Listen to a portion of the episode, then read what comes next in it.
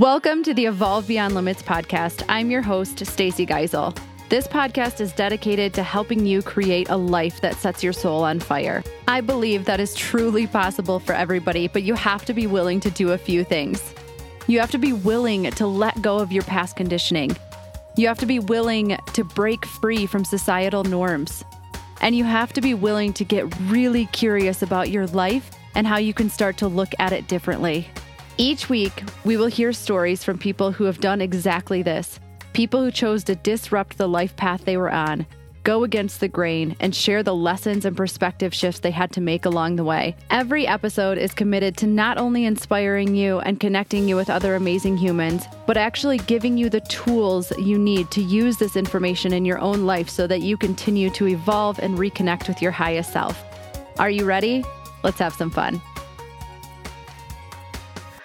Hello and welcome to this week's episode of the Evolve Beyond Limits podcast. I'm your host, Stacey Geisel. And this week, I kind of just want to read you a story. I want to read you a story because I think that it is so eye opening. And then I'm going to give you some an opportunity to really just reflect on your life at the at the end and what this brought out for you. So here's here's the story and a friend of mine shared this with me when I was speaking about the your definition of success and how what we deem success in our culture may not be the end all be all. And that's why we have to question it. We have to think about it differently. And so this is the story that he shared with me, and I want to share it with you today. So here we go.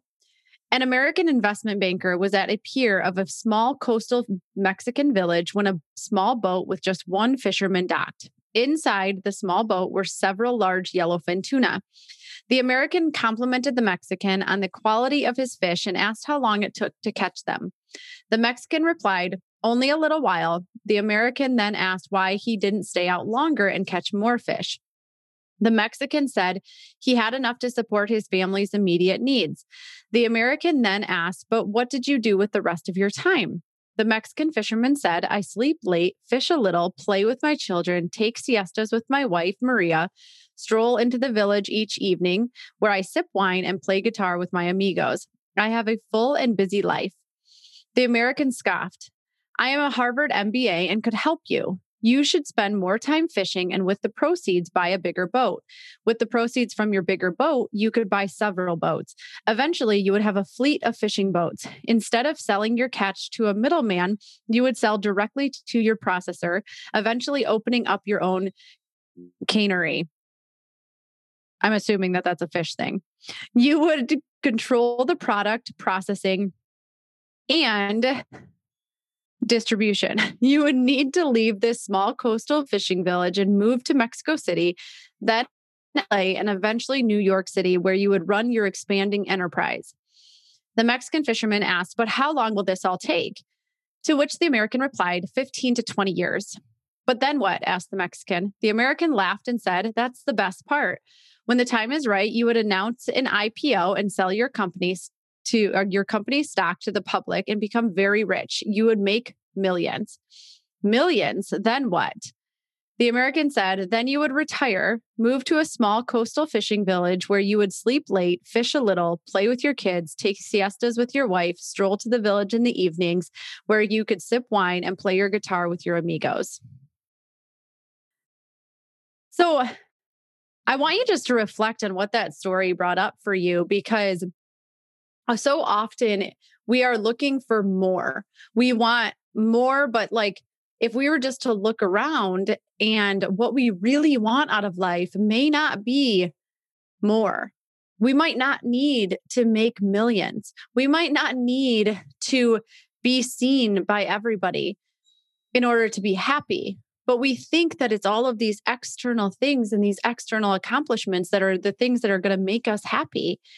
And once we finally get there, then we can be happy. But what if we didn't need so much? What if our priorities are just jacked up? What if it's actually not about the money and it's more about the time and it's more about the freedom, which you can get in a lot of different ways, a lot of creativity. So, so often we miss out on the beauty in the life that we're living because we're always looking for the more. So I just want you to sit with that this week. What did that bring up for you? How does that make you, did it make you think that maybe we're doing this all wrong? and again, I don't ever believe that there's a right or wrong way to do life. But what I do believe is that there's different perspectives.